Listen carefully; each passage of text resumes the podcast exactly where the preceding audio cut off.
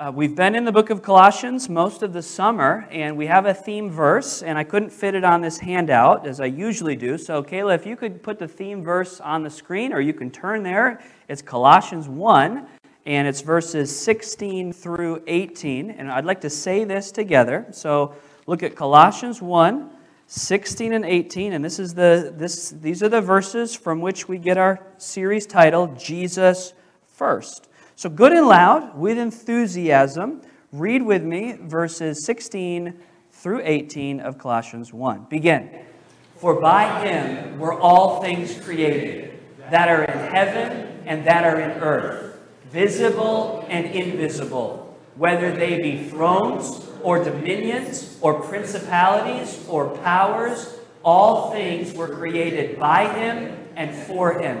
And he is before all. Say it again and he is before all things, and by him all things consist. And he is the head of the body, the church, who is the beginning, the firstborn from the dead, that in all things he might have the preeminence. He comes above everything that is important. I love that word, preeminent, because as I've said each week, Eminent things are important things. They're things like job and family and career.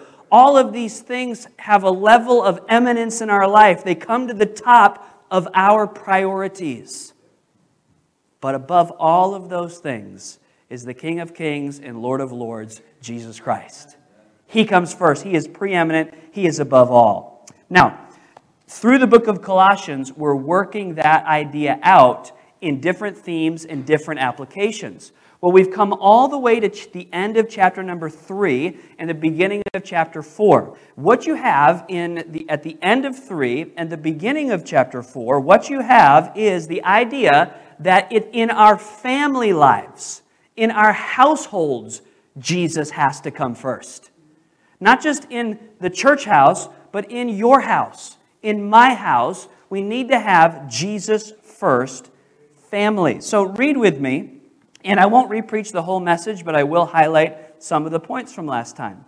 So in Colossians 3, we should back up and look at verse 17. We're going to look at verse 18, but back in verse 17 it says, And whatsoever ye do in word or deed, do all in the name of the Lord Jesus.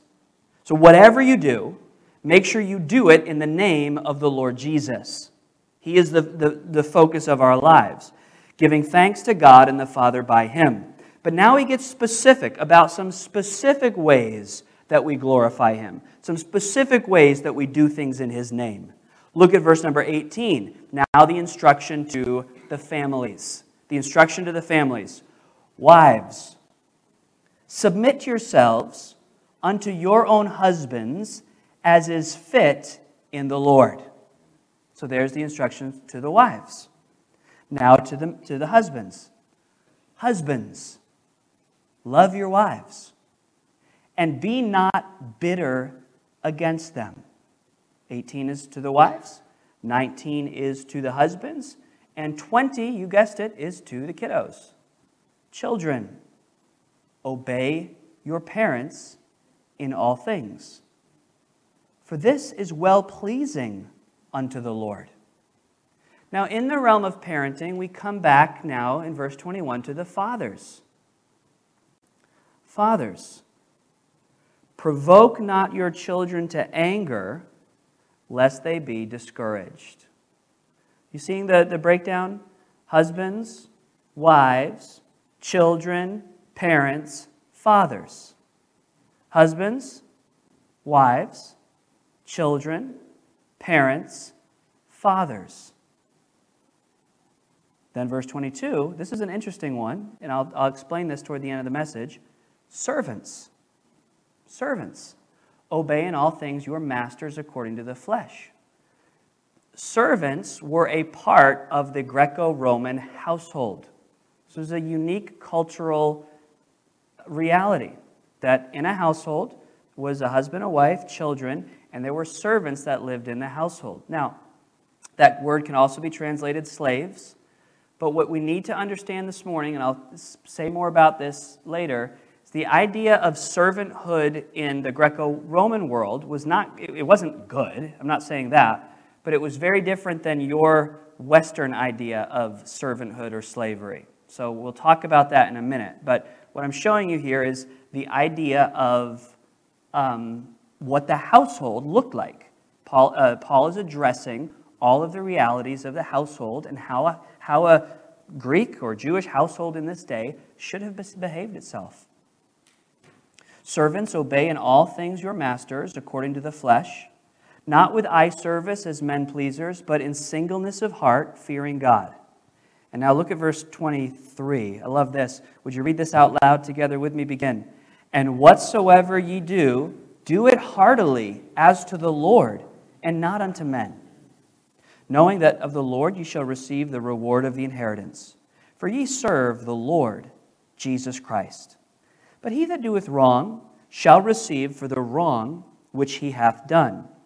And there is no respect of persons. And then in verse number one again of chapter four, this is where we finish Masters, give unto your servants that which is just and equal, knowing that ye also have a master in heaven. Verse 2 starts a new section. It's kind of an awkward, when the scriptures were written, there were no chapters. The, the people who translated into English, they gave us the chapter breakdown, so those chapters are not inspired. Uh, and so, really, the section doesn't end at the end of chapter 3. It logically ends at the first verse of chapter, of chapter number 4. You see that?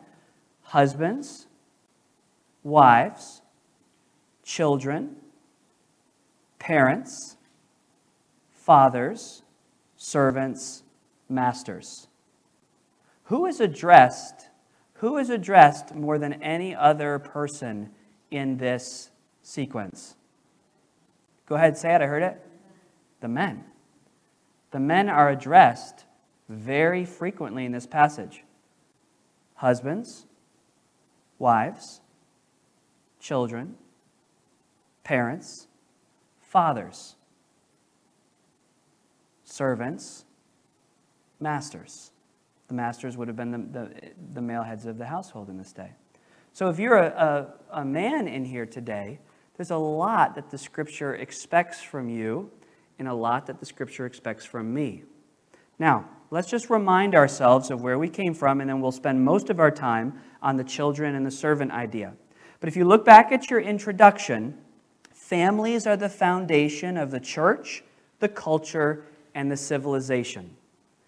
Families are so crucial. We looked last week at the biblical, and I would encourage you, if you missed last week, go back and listen to the audio or watch the video on YouTube or Facebook and get that because we laid a groundwork that the, the, the breakdown of the family, our understanding of the family, did not come from a cultural norm or a cultural expectation. But the idea of the family goes to the very first chapter of the Bible, Genesis chapter 1. And we learned some things. We learned actually some balanced perspective. We learned that at the beginning, God created male and female, and He gave the mission to subdue the earth and to fill the earth and to, and to control the earth. He gave that mission equally to both the man and the woman. So we saw right from the beginning that the, the man and the woman, do they have different missions?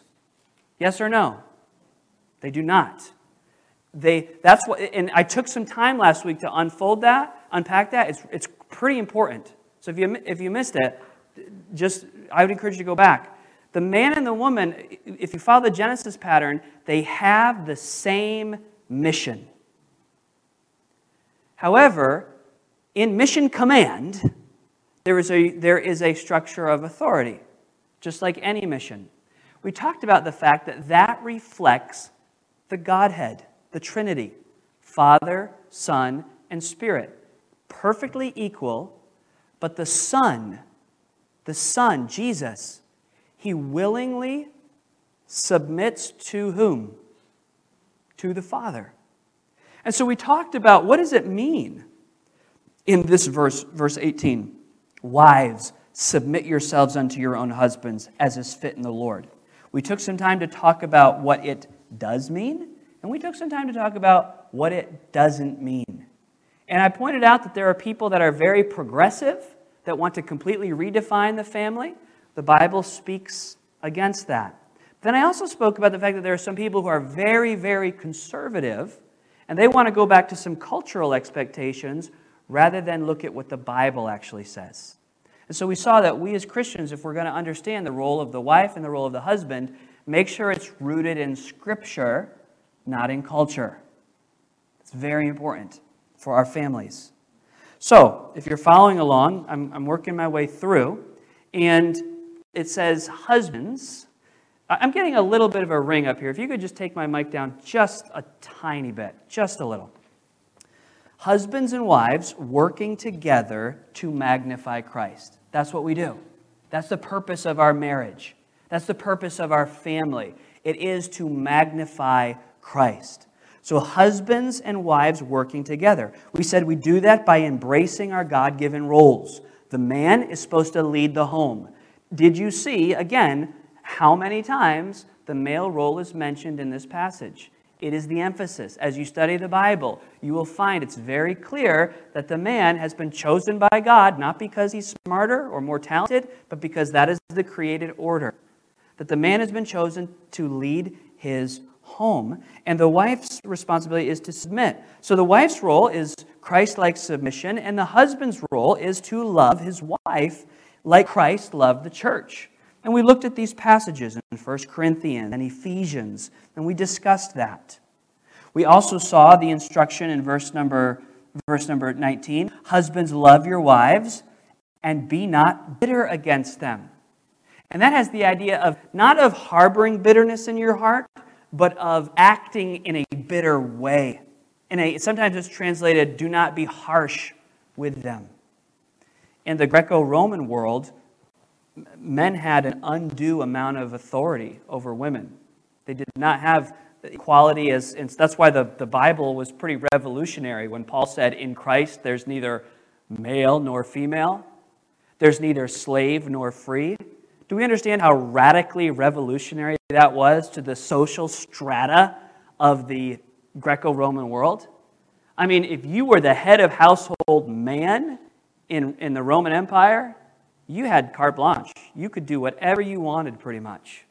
The Bible changes that and teaches the men to be loving leaders and not to treat their families eh, or their servants harshly. Well, then we come, of course, to verse number 20.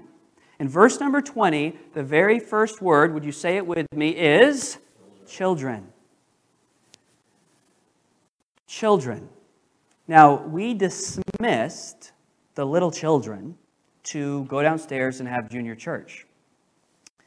So, how would you define how would you define who he is referencing here when he says children? Are we speaking of so for instance, I am my father's child. Shocking, right? I taught you something new today. I am my father's child. Every person in here is a child. Is that who is being addressed in this passage? No, it's not. This is very clear. These are the children of the household. The children of the household. So, I would submit to you this understanding this morning. If, if you live in your parents' home, if your parents provide for your housing, your clothing, your basic needs, and you are not an independent adult, then you would be the one being referred to as child. Now, I know some, I know some young people, they, ex, they, they accept adult responsibility. I've known some people to really become adults as young as 16 years old and to strike out, and usually it's through difficult circumstances, but there might be somebody in here, you're like, yeah, you know what? I basically had to become an adult at 15 or 16 years old and take responsibility and, and have my own and, and live my own life. Well, that's that happens. In our culture today, it tends to be this, this moment when we get done with high school, we move on, and then there can be a bit of a transition. It can be kind of awkward sometimes, that time when uh, maybe we're in college and our parents are still caring for our basic needs, but we know we're making autonomous adult like decisions. That's probably the hardest area to navigate, to be honest with you. So if you're in that stage right now, that's a, that's a difficult stage to, to navigate. But if you're still 100% living at home, regardless of your age, this isn't, a, this isn't a passage that's talking down to you. Oh, you little children. That's not the point. The point is you find yourself in a household where your father and your mother, it's their household. Adulthood is described this way in the Bible. For this reason shall a man leave his what? Father and mother and cleave to his wife. There comes a time where you've got to leave. You've got to leave and establish your own household. But here, the, um, the children are in the house, they're in the household. And he says this Children, obey your parents in all things, for this is well pleasing unto the Lord. Children, obey your parents in all things, for this is well pleasing unto the Lord. Often, I think for young people, for children that, that may still be in the room right now, we think about life as something in our future. You're like, what do you mean? I mean, like, oh, well, you know, next year I'm going to do this, in a few years I'm going to do this, and then I'm going to step out on my own. We've got some young adults in the room, they're, they're at that point. They've made their, they graduated college, and now they're making their own independent lives. But we're always thinking, some, at least when I was young, maybe you're not like me, but when I was young, it was always, all right, what am I going to do next? What am I going to do next? What am I going to do, do next? Did you realize that if you are here and you're 13, 14, 15, 17 years old, that you have a godly function to perform in your home right now? Like right now. As a teenager, you have a calling from God to glorify Christ by doing what? That sounds so boring, Donna. What did you say? by obeying your parents. But in obedience, in obedience, well, you're going to trade him in for boot camp pretty soon. I saw that little thing there. So just a few more days, and then you're going to trade mom and dad for the drill sergeant, right? Pray for James. He's got about a week or three weeks before he heads off to boot camp. So that, that's a growing up experience right there. But you have a role that you play now that glorifies Christ. Because remember, whatever you do, do it for the glory of God. Children, obey your parents in all things. Parents and children work together to magnify Christ. Children must not just accept, but embrace obedience. Embrace it. Not just, guys, it's not just, it's not just, ugh, I gotta obey these people. I got to obey my parents. Well, I guess I'm living at home. I guess I got to obey them. No, if we are to reflect Christ, if we are to be Christian young people, if you were to be a Christian teenager, then you should say, I will embrace, I will joyfully do what Christ called me to do, and I will obey my mom and my dad. That's what the scripture calls us to do at that point in our lives. In fact, there's something I put on here Ephesians 6, 1 through 3. This is a really interesting passage. Ephesians 6, 1 through 3. Children, obey your parents in the Lord, for this is right. Honor thy father and mother, which is the first commandment with, what's it say? Promise. This is amazing. If you go back to the Ten Commandments, if you go back to the Old Testament and you read the instruction to honor your father and mother, it says, honor your dad and mom so that it will be well with you and you'll live a long life in the land that God gave you. Now, does that mean if you obey your mom, um, that you're guaranteed to live to 97 years old? Is that what the point there, that you're going to get a long life? That, that would be nice. This is one of these general life principles. It's a promise from God that all things being equal, you will live a happier, more fulfilled, more productive life if you learn obedience. If you learn obedience. So you've got a choice. If you're a teenager, look at me right now. Every teenager, look at me. Look at me. Yeah, you want to put that down because you won't be able to pay attention. Okay? So look right here. You have a choice right now in your life that if you are going to believe what God's word says, or step out on your own and do it your own way. Nobody can make that decision for you. You have to, your parents can't make you obey them. Don't you wish you could, mom and dad? I get like, you know, at some point, my kids are going to be, my kids are going to realize one day, I actually don't have to listen to what he says. You're like, why are you even saying that? Why are you even saying that? Because the goal of our parenting should not be just outward obedience, outward obedience, but the goal should be the heart. The goal should be, I just hope, because listen, like, I'm not the greatest dad all the time, okay? And you probably aren't either, guys, and you might not be the greatest mom all the time. So, our only hope our only hope is for God to touch young hearts. And they say, I love Jesus. And because I love Jesus, even though my parents drive me crazy, in a room, uh, teenagers, look around now. How many of you, when you were a teenager, your parents drove you crazy? Go ahead. I mean, how many of you? My hand is up. Two hands, Adam? Take it easy, bro. All right? Okay? This is a reality of life. This is a reality of, you know why? Because your dad, your mom, maybe you're being raised by another family member, they are just people. They are sinners. They mess stuff up. They do things wrong. Anybody ever felt smarter than their parents before? Anybody ever felt smarter than their parents? Okay, now all joking aside, how many of you would look back and say this? Think I want to be honest here. It's important for the kids to hear this. How many of you would say, you know what? There were actually some things back when I was a kid that I honestly I believe I did know better than my parents in those situations.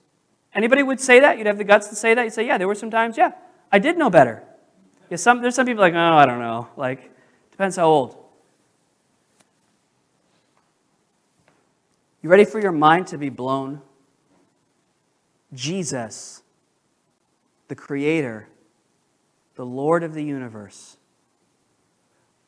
was at one point a 14 year old boy who obeyed a mom and a dad named Mary and Joseph that he had created.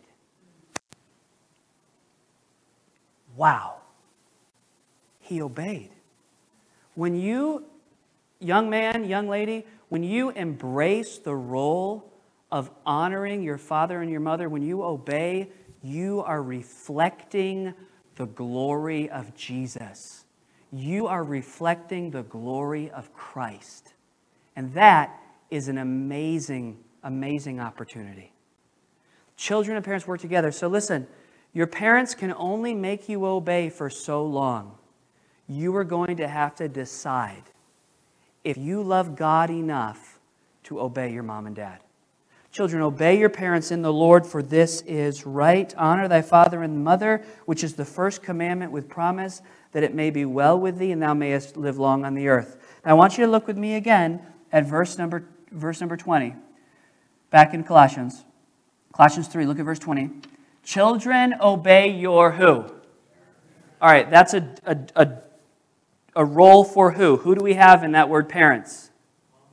Mom and dad. Mom and dad are there. Mom and dad co parent together.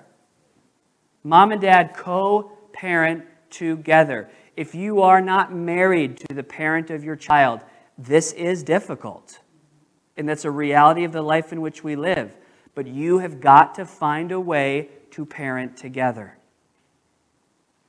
You've got to. Because as much as is possible, children need a mom and a dad. You say, well, what if there is no father figure in, a, in, in young men and young women? There's a epidemic of fatherlessness. What do you do in those scenarios? You need to be so connected to your local church. You need to just be in your church and you need to you need to get your kids around men of God. You need to get them around other dads. And families, Uh, dads that you, you might be here, men, you might be here, and you, you need to be aware of that, that there are other people's children that if you are a father in the church, you're a father in the Lord. And you can have an impact where somebody else may not have stepped up. But it's a mother and a father, parents. But notice this. He then says in verse number 20, 21, not just to the parents, but he comes back again in verse 21 to whom? To the fathers. Fathers. Fathers.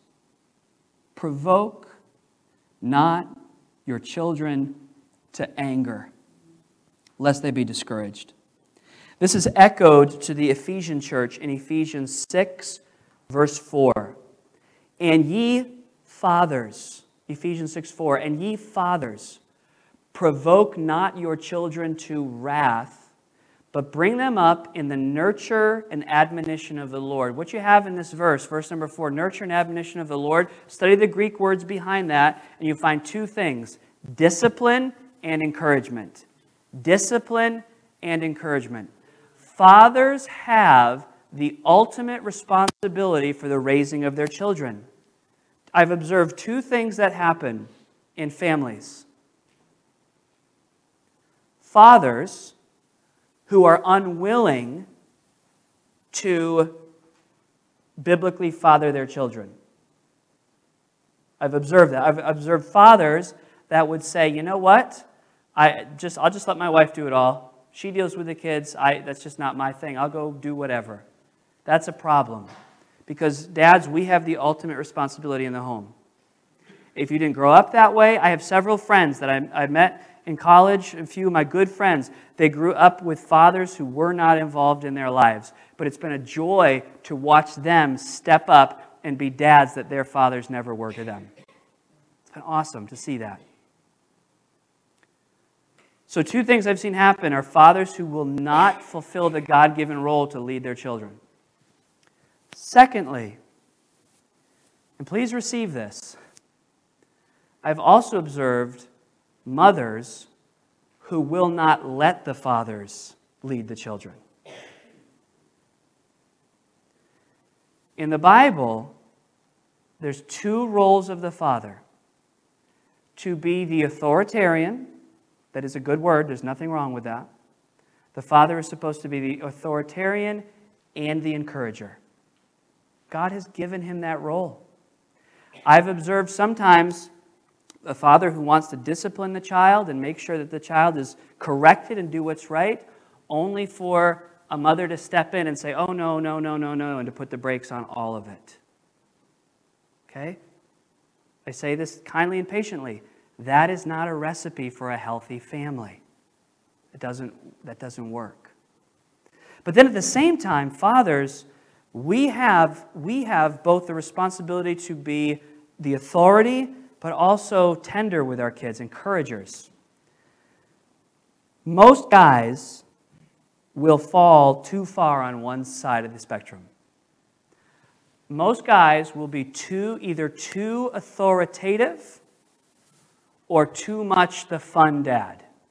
Too much, either they're the disciplinarian and they make sure the kids line up and they're in a row and they get all the things done, or they are over here and they just want to come home and have fun with the kids and not deal with any of the problems.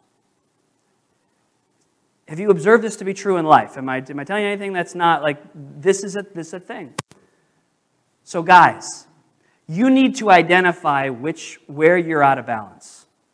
You need to figure it out. I know I know. Some of you that know me well, you're like, yeah, we know. So I know, just ask my kids, they'll tell you. Is your dad too much discipline or too much fun? Yeah. Stop laughing so loud over there, my brother and sister in law. So it, eh, now ask my brother. No, we won't go there, okay? It's actually true. If you know us well, you watch me and Aaron raise our kids, we tend to both be, we work toward the balance, but I tend to be pretty authoritative with my kids, and I've had conversations with them. Sometimes I'm too hard, and that, that convicts me. Some transparency here. That verse back in Colossians that says, don't, um, what's the exact phrase? It says, don't provoke them to anger, lest they be discouraged. Colossians 1 21. And the idea here, I've seen it, is like exasperated. Ugh, just can't measure up, just can't do it right. And we, we can be too overbearing. But at the same time, we can be too permissive. And we can just have all fun, and then we, then we neglect our responsibility, and the mom has to do all of it. So there's something here for both the dads and the moms. Now, again, I said this last week. I don't want anybody to be discouraged here. I don't want anybody to be like, oh, because look, there's nobody that's going to get, get, at the end. Like, I see people writing these parenting books, and I'm just like, well, thank you for your book, but like, I don't think I could ever write a parenting book, right? It's like, you, uh, if I'm ever short or say something, I have a little joke with Deborah. I'll be like, yeah, I'll put that one in my parenting book. You know, like, that was, that was a great example.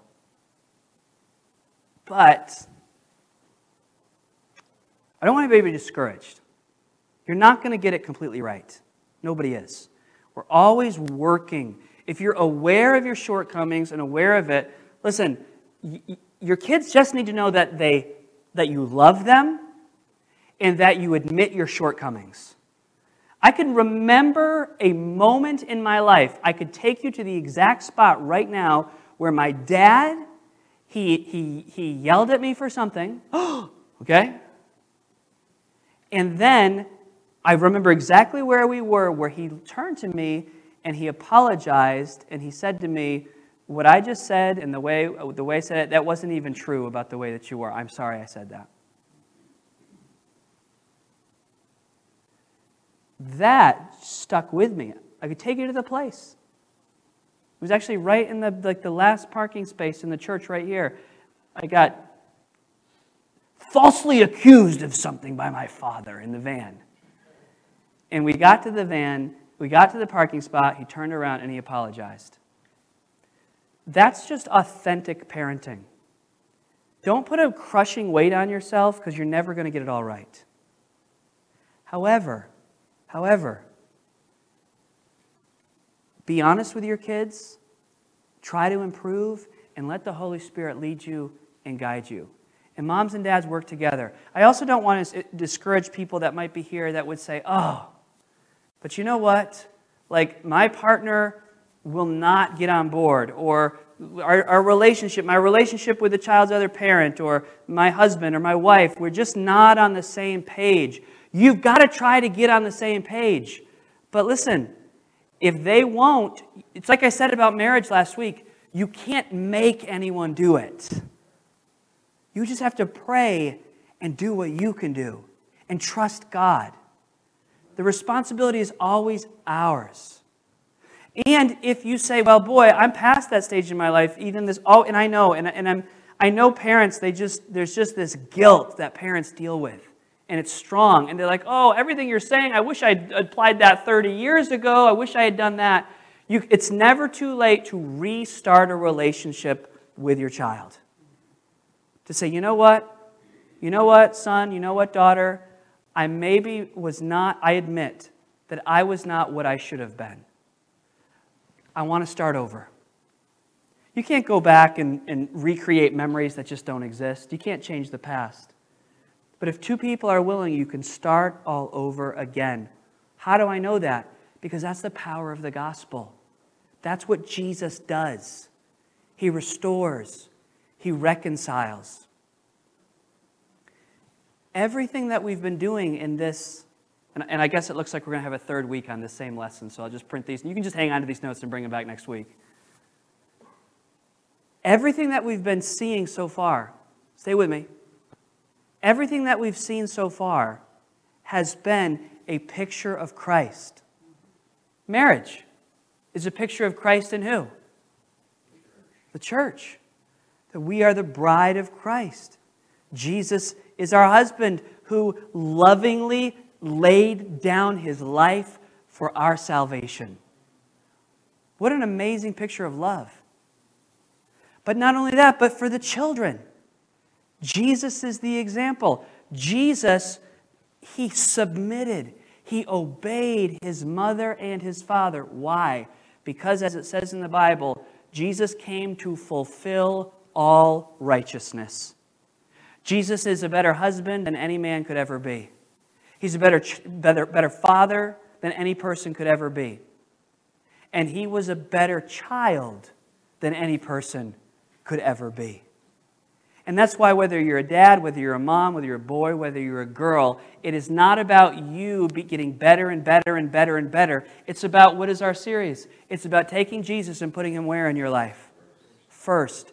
And getting back to the gospel, thinking about the cross. Do you realize this morning that if we sing that song, usually we'll sing the, the, the song that we ended with again, When I Survey the Wondrous Cross.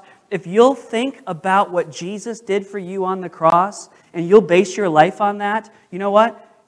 You won't just, you, that's just not how you get saved. That will make you a better husband. That will make you a better wife. That will make you a better child. Because that is the Christian life. The Christian life is this I'm a sinner.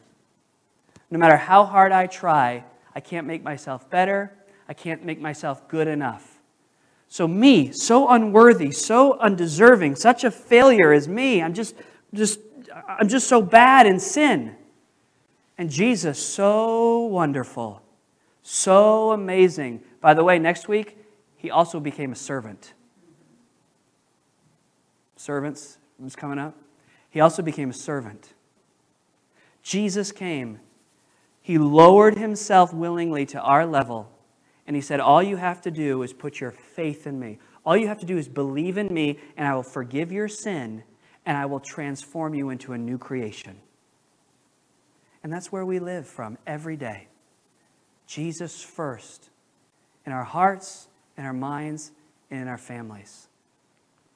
Do you have that kind of relationship with Jesus? I mean, has there been a time in your life?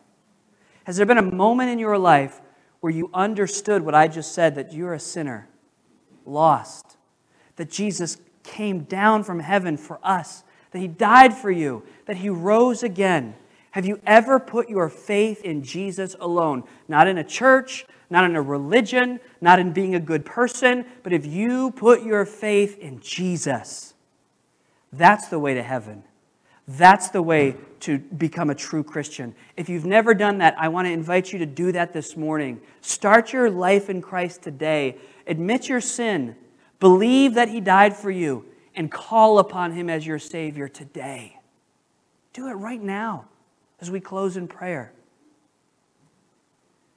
So that's the, I always finish with two applications. One is for someone who's never received Christ. Don't wait, do it now. But the other application is for those of you who have received Christ. Are you letting Him have first place in your family? Or do you need to take some time and rededicate that, repurpose that this morning? Would you bow your heads with me and close your eyes? Every head bowed and every eye closed, please. This is our, this is, and let's try not to stir around, be moving. Right now, let's just focus on the Lord. How many of you would say, God spoke to my heart today? Pastor Ethan, God spoke to my heart. Somebody, hand up. Yeah, amen. Amen. You'd say, yeah, there's something specific that God spoke to me about. Well, as the piano plays softly in just a minute, why don't you, why don't you, why don't you spend some time with God? However He's dealing with your heart, why don't you pray with, to Him? You can bow a knee at your seat. You could come forward and pray at the altar or the front row if you'd like. Maybe you'd want somebody to pray with you. We'd be happy to do that. But right now, would you, would you spend some time in prayer with the Lord? But then, if you've never received Christ, whether you're in this room or you're watching on the video today, if you have never received Jesus as your Savior, He can change your life.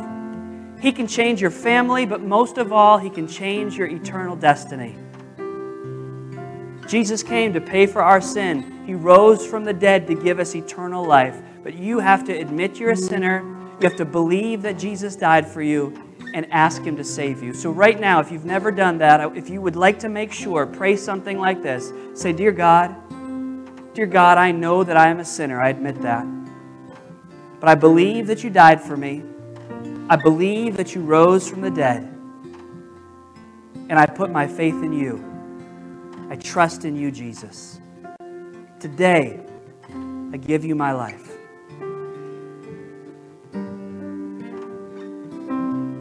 If you've never done that, make sure today.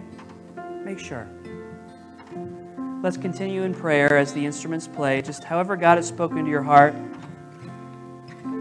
spend some time with the Lord. We are so glad that you've taken the time to join us today. If you've been blessed by the message, or if you have placed your faith in Jesus today, we want to hear from you. Maybe you still have questions about what it means to have a personal relationship with Jesus. Please let us know, and we would love to answer those questions from the Bible. We would also be happy to provide you with the Bible and other free Christian resources to help you grow in your faith. You can email us at info at or send us a message on Facebook. You can also call us at 413 662 2107. We would love to hear from you, and our desire is to be a blessing to you in any way that we can. God bless.